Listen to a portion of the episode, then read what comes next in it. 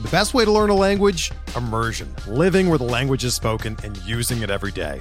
But if that's not in the cards this year, you can still learn a language the second best way, and that's with Babbel. Be a better you in 2024 with Babbel, the science-backed language learning app that actually works. Don't pay hundreds of dollars for private tutors or waste hours on apps that don't really help you speak the language. Babbel's quick 10-minute lessons are handcrafted by over 200 language experts and help you start speaking a new language in as little as 3 weeks. Babbel's designed by real people for real conversations, and their tips and tools are approachable, accessible, rooted in real-life situations and delivered with conversation-based teaching so you're ready to practice what you've learned in the real world. Here's a special limited time deal for our listeners. Right now, get up to 60% off your Babbel subscription at babbel.com slash bluewire. That's 60% off at babbel.com slash bluewire, spelled B-A-B-B-E-L dot com slash bluewire. Rules and restrictions apply.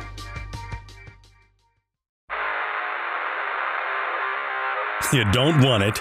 You don't need it, but you're going to get it anyway. The Kevin Sheehan Show. Here's Kevin.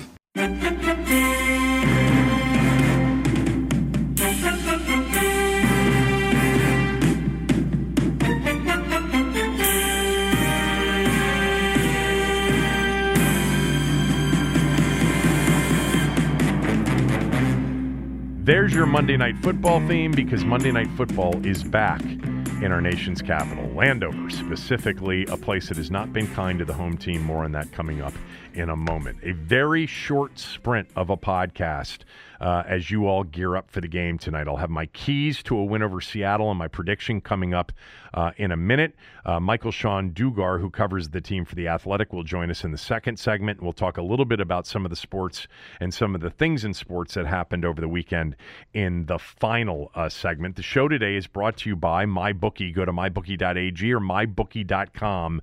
Use my promo code KevinDC, and they will instantly double your first deposit all the way up to a thousand dollars. Put in a thousand, you'll have two thousand to wager with. Put in five hundred, you'll have a thousand to wager with. If there's something already in the promo code when you go to sign up, erase it and write Kevin DC. That's mybookie.com or mybookie.ag. It's a fair place. It's safe. You will get paid if you win. The point spreads, money lines, totals are all fair. The pricing is great. They're giving away free money even if you've got a place where you're wagering already. Take their free money and sign up at mybookie.com or mybookie.ag and use my promo code Kevin DC. Just a reminder if you haven't subscribed to the podcast, it would really help us if you did. Doesn't cost you a thing. And rate us and review us. That's really crucial. If you can rate us five stars, four worst case, um, and write a one to two sentence review on Apple, Spotify, and wherever else uh, you're listening where they offer up the opportunity to rate and review. Um, that's tremendous for us and really helps the business side of this podcast. Many of you have done it recently, and it's much appreciated, and many of you haven't. Um, and I understand um, that you you know you either forget or you just don't feel like doing it. You could literally pause the podcast right now, and it would take no more than a minute to do it. But um, if you can do it, that's great. If you can't, uh, I understand that as well. Okay, um, Monday Night Football in Washington's been a disaster, as we know. Uh, eight straight losses for Washington. Their last win on Monday night came during that 2012 season when they beat the Giants in December of 2012, 17 to 16, behind Robert Griffin III and Alfred Morris, part of that seven-game win streak on their way to a 10 and 6 division title before they would lose a playoff game uh, to the Seahawks um, in one of the most infamous moments in franchise history when Robert Griffin III went down in a heap on that tarnished, torn up FedEx Field. Uh, look, late last year they played a Monday night game. Uh, it wasn't scheduled for Monday night. It was a Sunday scheduled game against Pittsburgh. Remember, uh, because of COVID, it got rescheduled to a Monday evening, five o'clock kickoff. They won that game. Maybe there's a good feeling about playing Monday uh, night uh, after what they did in Pittsburgh last year. I have no idea what kind of crowd they will be expecting tonight. I did hear last week that ticket sales were not really up that much after the two wins, the back to back wins over Tampa and Carolina. Maybe they'll have a big walk up tonight. Uh, a brisk night. The winds are supposed to die down by kickoff. We'll see. Um, temperatures dropping into the low to mid 30s uh, during the game. So perfect football weather if the wind dies down. Um, but you've got a Seattle team that's really struggling coming in with a quarterback that's banged up. Um, and an era that looks like it may be on the verge of coming to an end. And then you've got a Washington team that's won two in a row and even before winning the two in a row, the truth is they were playing hard and they were competing, even though I and many of you thought the season was over on Halloween night when they lost to Denver 17 to 10. Denver, by the way, is now just a game out of the AFC West lead. Uh, they beat uh, the Chargers at home yesterday. They beat the Cowboys a few weeks ago after beating Washington. So, you know, that loss doesn't look that terrible. They've won two of the last three um, since uh, beating Washington. And I think Washington's given, and I think that's the expectation I have tonight more than anything else, is you're going to get a really strong effort. You're going to get a really competitive effort. And I think offensively, you're going to get a team that is going to continue to do what it's been doing, which is at the very least move the football, possess the football, uh, something Seattle's been having uh, an issue with. A win tonight puts them in the seventh spot in the playoff picture. It's amazing from where they were. A, a, win tonight because of everything that happened yesterday and on Thanksgiving night puts them in the seventh spot. It also puts them back very much in the division race. They would be in second place at five and six, a half game ahead of Philadelphia, and two back in the loss column against the Cowboys. Two games back, you know, in total with two games left against the Cowboys. The Cowboys, by the way, having COVID issues. Mike McCarthy's got COVID. He's not going to coach in their Thursday night game against New Orleans. Um, they will have plenty of time to rest after the New Orleans game before their game with Washington, um, which comes on December 12th. Washington has the Raiders after uh, tonight's game, and then they host the Cowboys on December 12th. Interestingly, the Raiders will have this long break from Thanksgiving until next week's game against Washington, where Washington's got to go to the West Coast. And Washington will play Sunday in Vegas and then have to play the following Sunday against a Cowboy team that would have played uh, 11 days earlier. So a bit of a scheduling unfair quirk, but the Cowboys seem to be in a bit of trouble. They've got injuries and now they've got COVID issues as well. So, look, I'm not going nuts here, but but you have to acknowledge a win tonight puts them in the seventh spot. All right, in a wild card position in the NFC. It puts them two games back of first place in the division with still two games to play against a Cowboys team that's been playing poorly, is sick, and by the way, injured.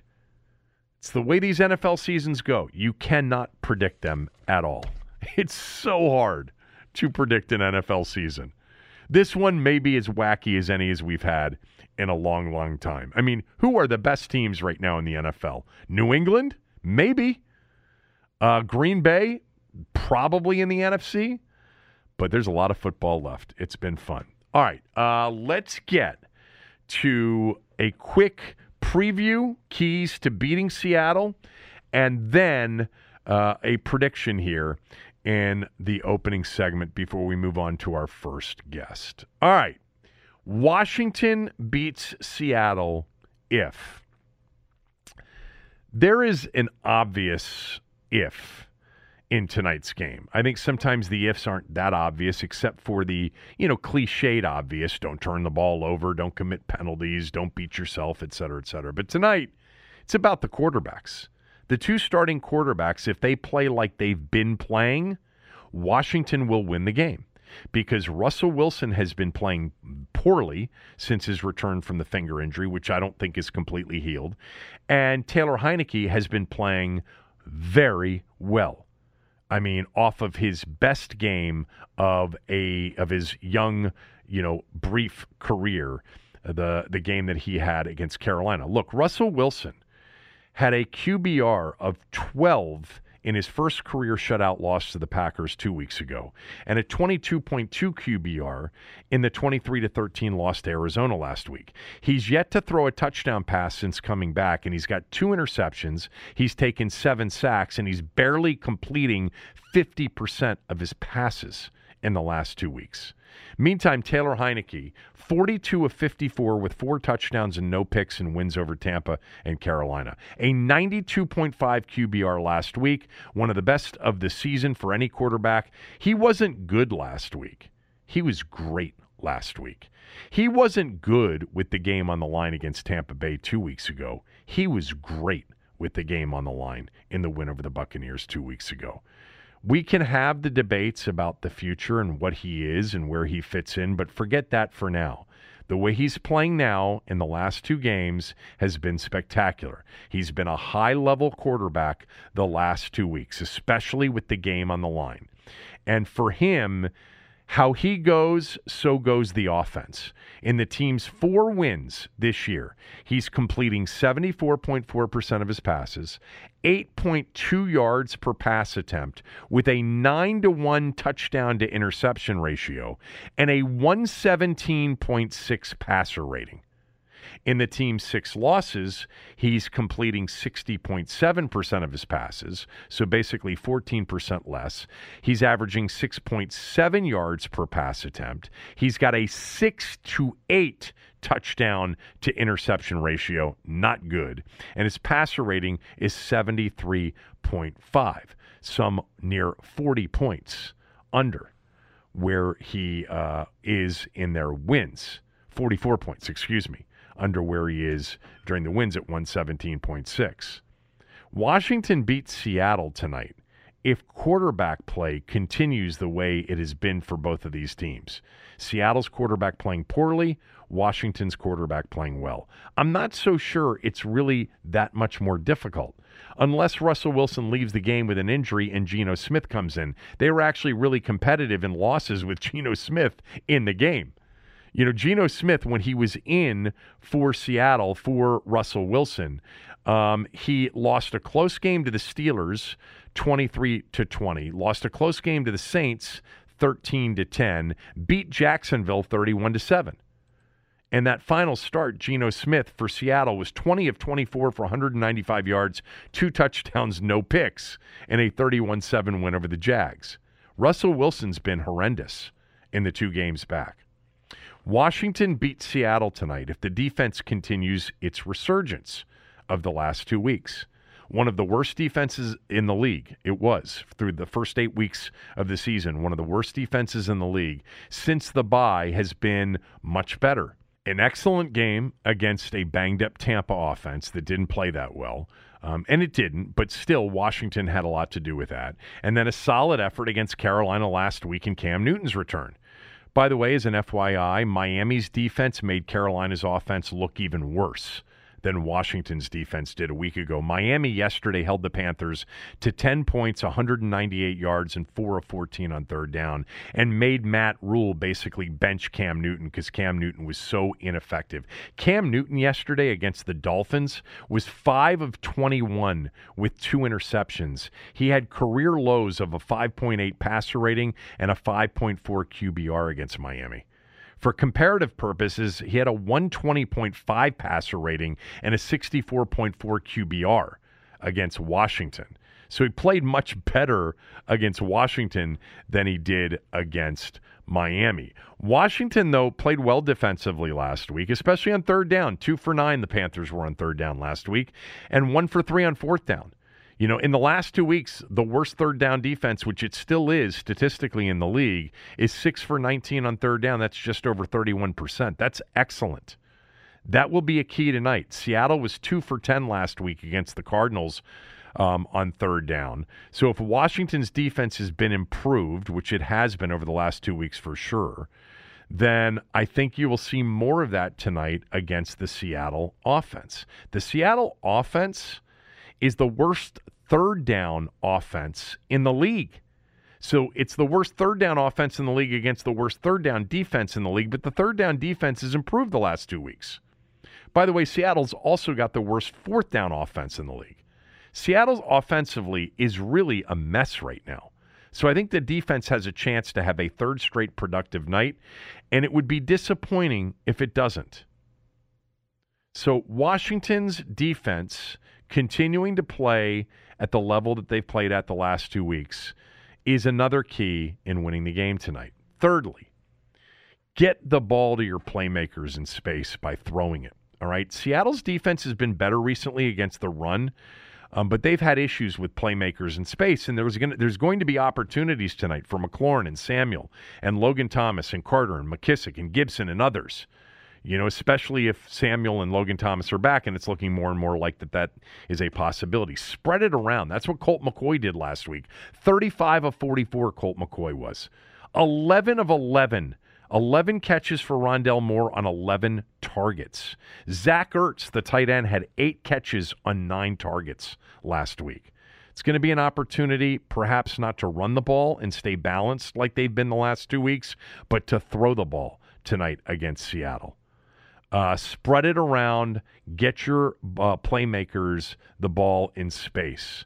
Don't bang your head against the run if it's not there. Although I'd love to be balanced, I'd love to dominate time of possession, and Seattle's been a bad time of possession team, uh, you know, especially recently. And Washington's been very good. Um, and Washington's been more balanced, but I want them to move the football any way they can move the football. And I think tonight they're going to throw it to move it. Lastly, Washington beat Seattle. If the mindset for Seattle is more, we're done, than desperation. Maybe they're looking at the standings and they recognize, hey, if we win tonight, we're in this thing. We're back in it. But there just seems to be a lot of red flags coming out of Seattle. A lot of red flags. Russell Wilson's not healthy. The offense can't score. Pete Carroll's frustrated. The talk before the season about Russ wanting out. The talk that this is it for Russ anyway. I know it's very unusual for Seattle not to be in the mix, but if they lose tonight, it's the first eight loss or worse season since Russell Wilson and Pete Carroll started winning together. Their mindset tonight is huge for the game. I don't have a really strong feeling about this game one way or the other, but I do have a strong feeling about this. I don't think that the chances of Washington getting blown out tonight are very high at all. Like 10%, a 1 in 10 chance that Seattle wins big, meaning that they win, you know, by 10 or more. I think the more likely of the results, like a 60% chance, is that this game is decided by seven points or less either way. And I think there's like a 30% chance, nearly a 1 in 3 chance, that Washington wins by a comfortable margin. I think Washington's chances of winning by a comfortable margin are higher than Seattle's. I do feel that way. I think it's just the momentum that they have coming into this and the lack thereof that Seattle has coming into this. I think fully healthy, fully engaged, Seattle's probably a better team, but not right now. Um, and I don't know. I'm going to go Washington 27, Seattle 13. You know, I'm going to go with that one in three chance that Washington ends up winning by a comfortable margin. I th- those percentages I gave you is what I think, you know, an odds maker would give you on, you know, uh, sort of a point differential tonight. I just have a feeling Washington's going to win this game um, in a way in which we're not sweating it at the end, one way or the other, and that tomorrow morning they're going to be five and six and the seven seed in the NFC uh, playoff picture. That's my prediction. We'll see what happens. Up next, uh, Michael-Shawn Dugar covers the Seahawks for the Athletic. He will be our guest right after these words from a few of our sponsors. We're driven by the search for better. But when it comes to hiring, the best way to search for a candidate isn't to search at all. Don't search match with Indeed. Indeed is your matching and hiring platform with over 350 million global monthly visitors, according to Indeed data, and a matching engine that helps you find quality candidates fast. Ditch the busy work. Use Indeed for scheduling, screening, and messaging so you can connect with candidates faster. Leveraging over 140 million qualifications and preferences every day, Indeed's matching engine is constantly learning from your preferences, so the more you use Indeed, the better it gets.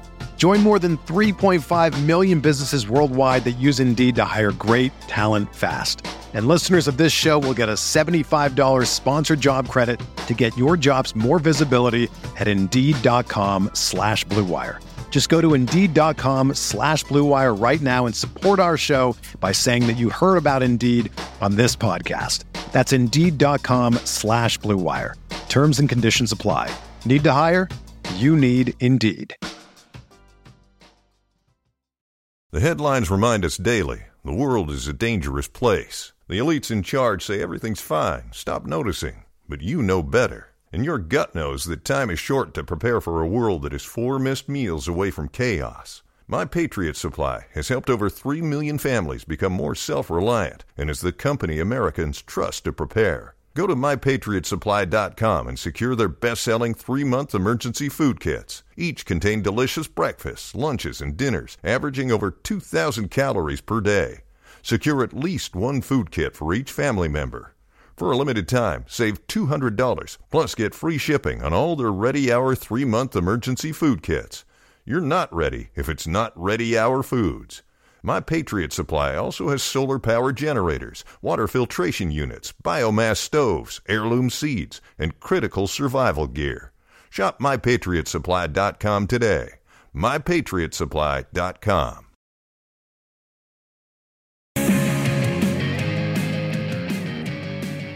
So one of the big questions tonight is what will Washington be getting uh, with Seattle coming into town? Uh, a big mystery team, certainly at three and seven. Not used to seeing the Seattle Seahawks at three and seven. Michael-Shawn Dugar covers the team for the Athletic, and he joins us right now. He's in town for the game tonight, and really, I think that's been the conversation, Michael, uh, with many of us. It's like what are we getting? This is, you know, two, three weeks ago. I think everybody looks at the schedule and says, "Well, this is probably a loss." Seattle, it's it's Seattle, but it's not been Seattle. So I would ask you, are they going to be a desperate team, or or are they a team that's already done? Uh, well, that depends on who you ask. Um, if you ask people inside the building, they still believe they got a shot. Like, just we got to go seven and zero. Oh. It's, it's going to be hard, but that's just kind of what it is. This franchise has rattled off seven wins in a row before with this quarterback and this head coach. So, you know, they believe in in what seems virtually impossible. If you ask me, they're done. Uh, I think they were done uh, when Russ's Singer went the other way on Thursday night football uh, in Week Five. I just kind of I've seen enough of this team. Uh, I've seen its, its strengths. I've seen its weaknesses, and I knew that Russ was one big old strength. Uh, and him, his finger pointing the opposite way or the way it's not supposed to point, that spelled doom. And that's exactly what has, you know, transpired. Uh, so I, I think there's a lot of things that have contributed to them being three and seven at the moment, but like Russ's finger getting messed up is problem number one in my book. Yeah, you know what's interesting is with Geno Smith, they nearly beat the Steelers and they nearly beat the Saints, right? So they were still a competitive team. Alex Collins was running it pretty well. I know Geno Smith, you can't win, you know, eight, nine games and threaten a playoff spot, but it's almost as if they were more competitive in those losses than they've been against the Packers and the Cardinals in the last two, which leads me to believe that Russ really isn't anywhere near being Russ, which is kind of what you're saying, right? Yeah, it's not just that Russ missed the time. It's that, like, put it this way. So the doctor told Russ, hey, man, your finger needs surgery. It's probably going to take about six to eight weeks to heal. Russ, it's, it, it was like one of those alternate reality things. Russ heard, oh, I can be back in three weeks. And it was just like, I mean, in one way, that's admirable. Sure, man, you beat the odds. It's, it's like when my GPS tells me 50 minutes and I get there in 45, and I'm like, yeah, I beat it. But realistically, it's like, dude, there's a reason why a professional told you six to eight weeks, right? like, he wasn't just pulling numbers out of his butt, you know. And Russ views like what he did as like, you know, beating the odds. That's his whole career. He views it that way. It's understandable. But if you're like anyone else who doesn't have any vested interest in uh, Russ and his finger beating the odds. It's just like, uh, maybe you actually should have took the five or six weeks, you know, to get back. And you look at how the offense has performed. You know, Russ hasn't thrown a touchdown in the last two games. You know, it's probably not a coincidence, as everyone knows he's pretty good at throwing touchdowns.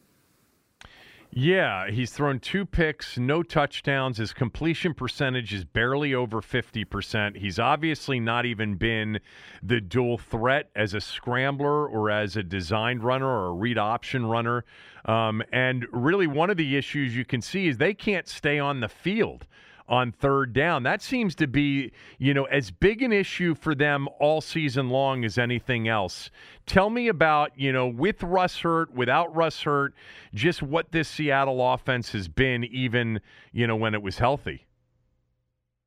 Um, yeah, like you said, they're really bad on third. Like Russ is really bad on third down this year. And I mean, historically, he's actually not super great on like third and four and beyond, like third and four to six in his career, he's actually pretty solid. Um, but in obvious passing situations, which is what third and longs essentially are, the threat of the run is basically eliminated.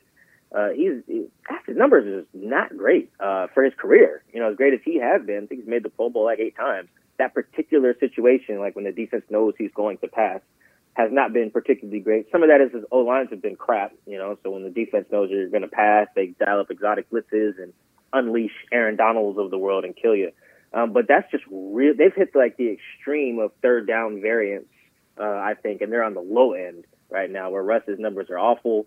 Um, they're like the worst third down team in the league. Them and like the Lions, I think. And it's not just Russ. It's not just the protection. Guys aren't getting open. The play calls aren't great. Like it's just a whole host of errors that resulted in them. I think they're last in the league in total offensive plays run. Uh, like like I said, Russ's third down numbers are trash the whole third down offense, unless it's third and three or shorter, they're just pretty just awful. It's it's crazy. Now I think Washington has like the worst third down defense. Um, so we'll see something's got to give here tonight. Yeah, Washington's third down defense was dreadful for the first eight games, but they've been a different team defensively the last two, and that's what I wanted to ask you next. It, it, is it my imagination or Seattle's defense, w- defense, which has been labeled as a bad defense, but has it played better recently? Yes, very similar to Washington. I think where you when you when you're looking at the numbers, maybe where you start the split matters. I think for why was that for you guys? Probably like after the bye week, yeah. or something like that. Yep. yeah. So for for Seattle, it's probably week four, which is when they um they benched one of their cornerbacks and then they uh inserted their dime package in their 60B grouping. And since then, they've had like one of the best third down defenses in the NFL um, even with uh, just allowing, I think, Colt McCoy to go like 50% in their last game.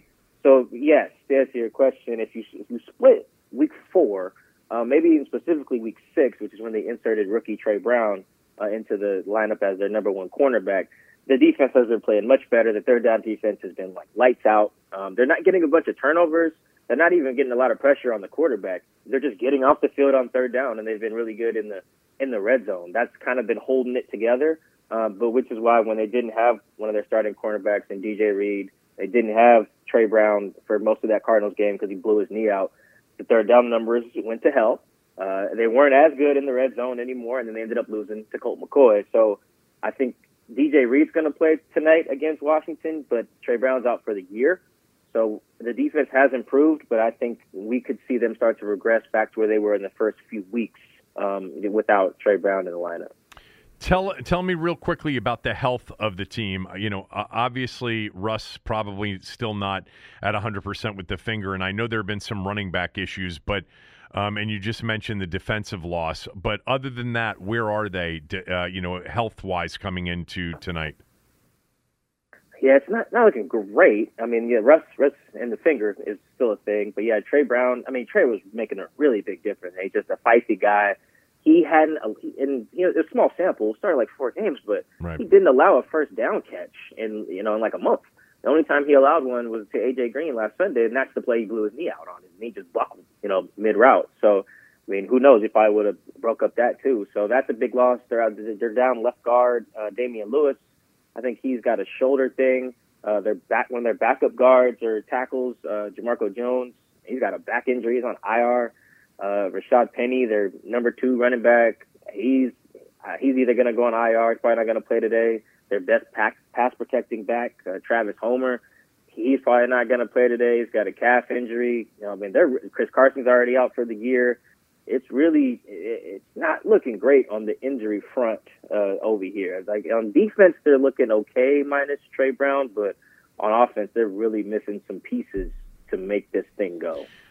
So give me the formula. You've already said that you think they're done, but it depends on who you ask, and they're probably looking at you know every NFC you know, playoff contender basically losing. I mean, Washington with a win tonight is actually the seven seed after, you know, three weeks ago losing to Denver and falling to two and six and thinking that this season may be headed towards like a three or a four win season. It's crazy. You guys still have Washington, Houston, the Lions, you know, uh, the Bears on the schedule. So I'm sure a hardcore Seahawks fan is saying, if we can get tonight, we can get Russ healthy, you know, we still got a chance to get get to eight or nine and maybe be in this thing. Um, what's the formula if you know you're going to at least consider the possibility that they're not done and that they can win? Uh, they have to do two things. They have to be much better on third down, and I think a lot of that is going to have to. They're going to have to abandon their structure on third down. Like on third down, you try to have a plan. Like here's what the defense is going to do all right, here's how we're going to combat it. I think they just got to go into it saying, we're going to, Russ, you might just have to start running around again like you were doing your first, second, third year in the league. Use your legs because your arms ain't, ain't getting it done. And I think on defense, they really have to just acknowledge that their pass rush isn't very good with the, their D line. Because right now, Pete Carroll's thinking, all right, let's just, you know, we can rush at four, maybe occasionally go five. No, no, no, man.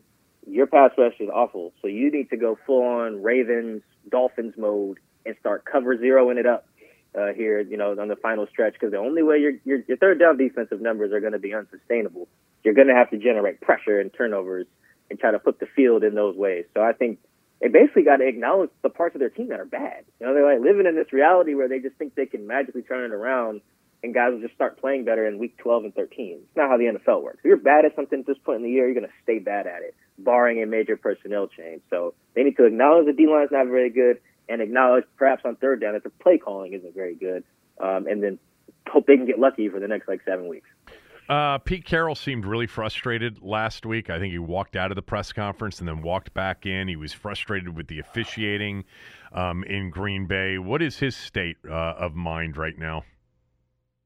He's one of those people uh, living in that like false reality, and like I get it to an extent, right? You can't just you know, can't just like, all right, we're always we're gonna go in seven for the rest of the year. No, it's like I, I have to think we're gonna go seven and zero. Oh. I'm the coach. It makes sense. Pay twelve million dollars a year. You should think you're gonna go seventeen and zero. Oh. I get it, but also coaches acknowledge players aren't very good all the time. They acknowledge schemes aren't working all the time, and I I think that's kind of where Pete has to. You got to start coaching the team he has. Not coaching the team he wants to have. Like acknowledge your D line is bad. You're gonna have to start blitzing more or something. Uh, you're just not gonna start magically getting better at rushing the passer. It's just unless you start playing third string left tackles, you know, for the whole rest of the season, which is not going to be the case. So uh, Pete's in a weird space. You know, him and Russell, like they said, like I said earlier, they've won, they've routed off seven wins in a row before, I think, um, or something close to it. Like they they can do this. They believe that, but they're wrong if they just proceed with the status quo. They need to acknowledge the deficiencies that they have within their system and their personnel and then they can perhaps do it. But they just think things are going to magically change. At least that's how it feels, and that's just not how football works. At Mike Dugar on Twitter, uh, that's Mike D U G A R. He covers the Seahawks and has uh, for the Athletic. Um, as I mentioned to everybody, um, uh, when we have somebody from the Athletic on, I'm a customer, I'm a subscriber. It's totally worth it, uh, especially if you're a big football fan um, in this market, uh, and you'd be able to read Michael um, as well. Uh, I'll le- I'll leave you with this one last question. Just give me a prediction on tonight. I, it sounds like you're leaning Washington. I think I am. I, probably really close. So I, I'm not going to lie. I haven't studied Washington's offense as much as I have uh, previous Seahawks opponents, just because I've been so focused on the Seahawks and their struggles that I haven't got to dive into the opposing team. But I just I feel like the Seahawks are just it's because I don't think they've acknowledged the realities of their situation that I think they're going to lose. They're probably on paper still more talented than, than Washington, but they were more talented than Arizona too in lost. So um, I think uh, what's the what's the line on this? You know? It's it's, it's right now Seattle's minus one or it's a pick. I mean, it's basically a pick 'em in most places. Yeah, last last time I saw it was a pick 'em too. Yeah, uh, I'd probably just take Washington real close. The the uh, maybe like 21 to 20 or something like that, or something real real close. Probably get an ugly game in the first half for a little bit. Probably similar to Baltimore and Cleveland we saw last night. Uh, but yeah, I'll, I think I'll take Washington. And at three and eight, that's probably when Seattle will have to realize, guys, this thing this thing is done. Um, at four and seven, they'd have some hope. Uh, but three and eight, they can't. At four and seven, they're only a game out of the seventh spot in the NFC playoffs. by the way, by the way, Mike tweeted out last night upon his arrival to uh, to to, to D- the DC area. Every time I'm on the East Coast, I understand more and more why people in this time zone don't be staying up to watch sporting events that start at or after 7 p.m. Pacific time. Yeah, that's because it's 10 o'clock our time and the game ends at, you know, 1 a.m. if it's a football game. I did stay up only because I bet USC the other night to watch USC and BYU until about 1.15 in the morning, but it's rare. Um, anyway, enjoy uh, the weather. It's not that bad. It's a little windy. It's supposed to die down, not super cold. Um, so uh, enjoy the East Coast while you're here. Thanks for doing this on such short notice. I appreciate it. Yeah, no, I see why East Coast people aren't big fans of Pac-12 after dark. Like I get it, I do get it. Thanks, Michael. I appreciate it. No problem. All right, a little bit from this past weekend when we come back right after these words from a few of our sponsors.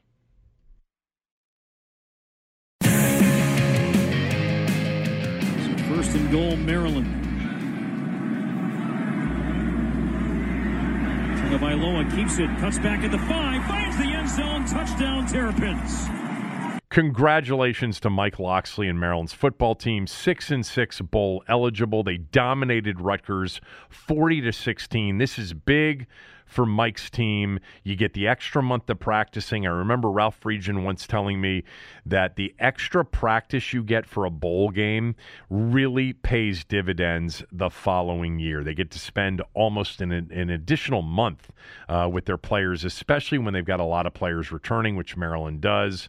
Taulia, tremendous 312 passing yards, three touchdowns, no picks. They stayed away from a lot of self inflicted damage, only seven penalties, no turnovers. There was the end of first half. Um, shenanigans uh, that could probably have been handled better. But congratulations to the Terps. They finish fifth in the Big Ten East, ahead of Rutgers and Indiana um, and they finished six and six overall.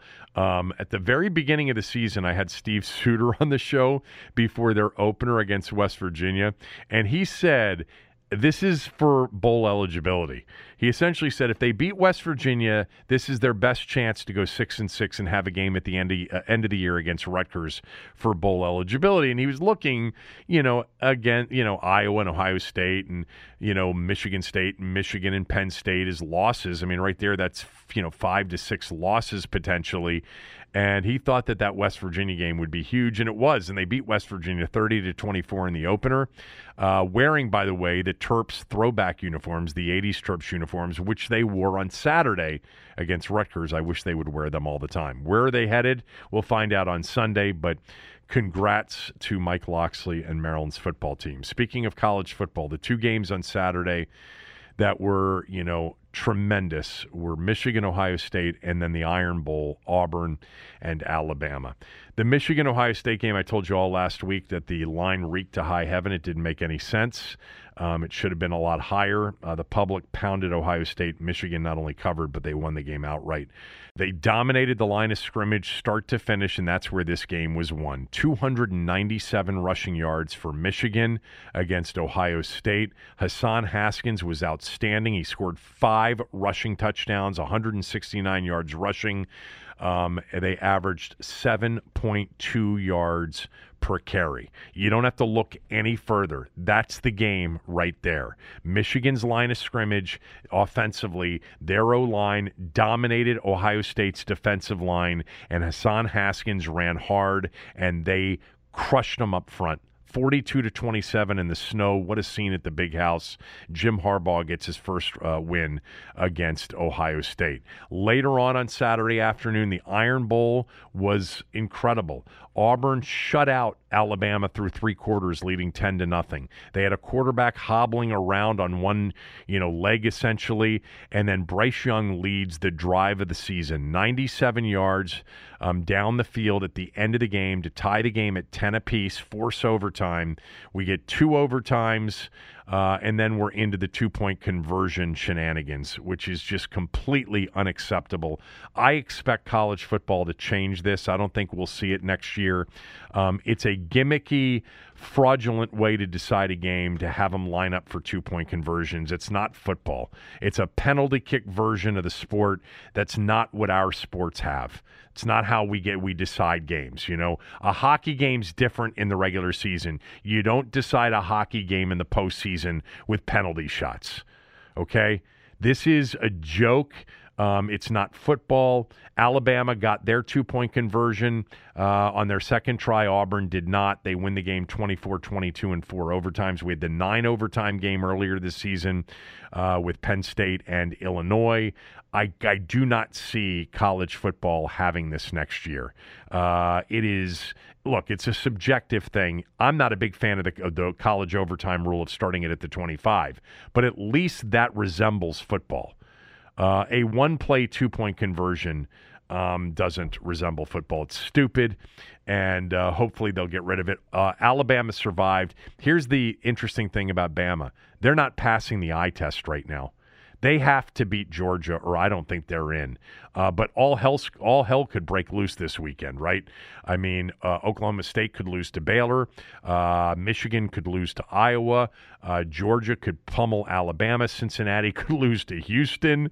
I mean, other than Georgia, right now, nobody is an absolute lock.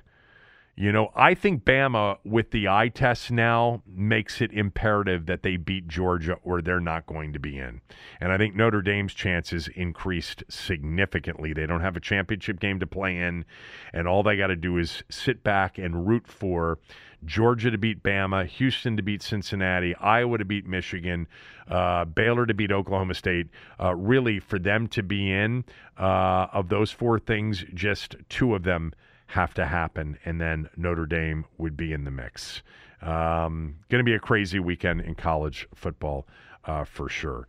Uh, by the way, the Wizards' win over the Mavericks on Saturday night was tremendous. I think in many ways it was their best win of the year. The Caps beat the top two teams, and now they're the top two. Now they're the top team after they beat Florida and Carolina. How about Ovechkin with four goals over the weekend, including a hat trick against Flor- uh, against the Panthers? Um, Max Scherzer's headed to New York. That's crazy. Um, Big money for him, a reported $130 million. All right, I want to get this done and out. I know I'm running late today, had some stuff to get done. In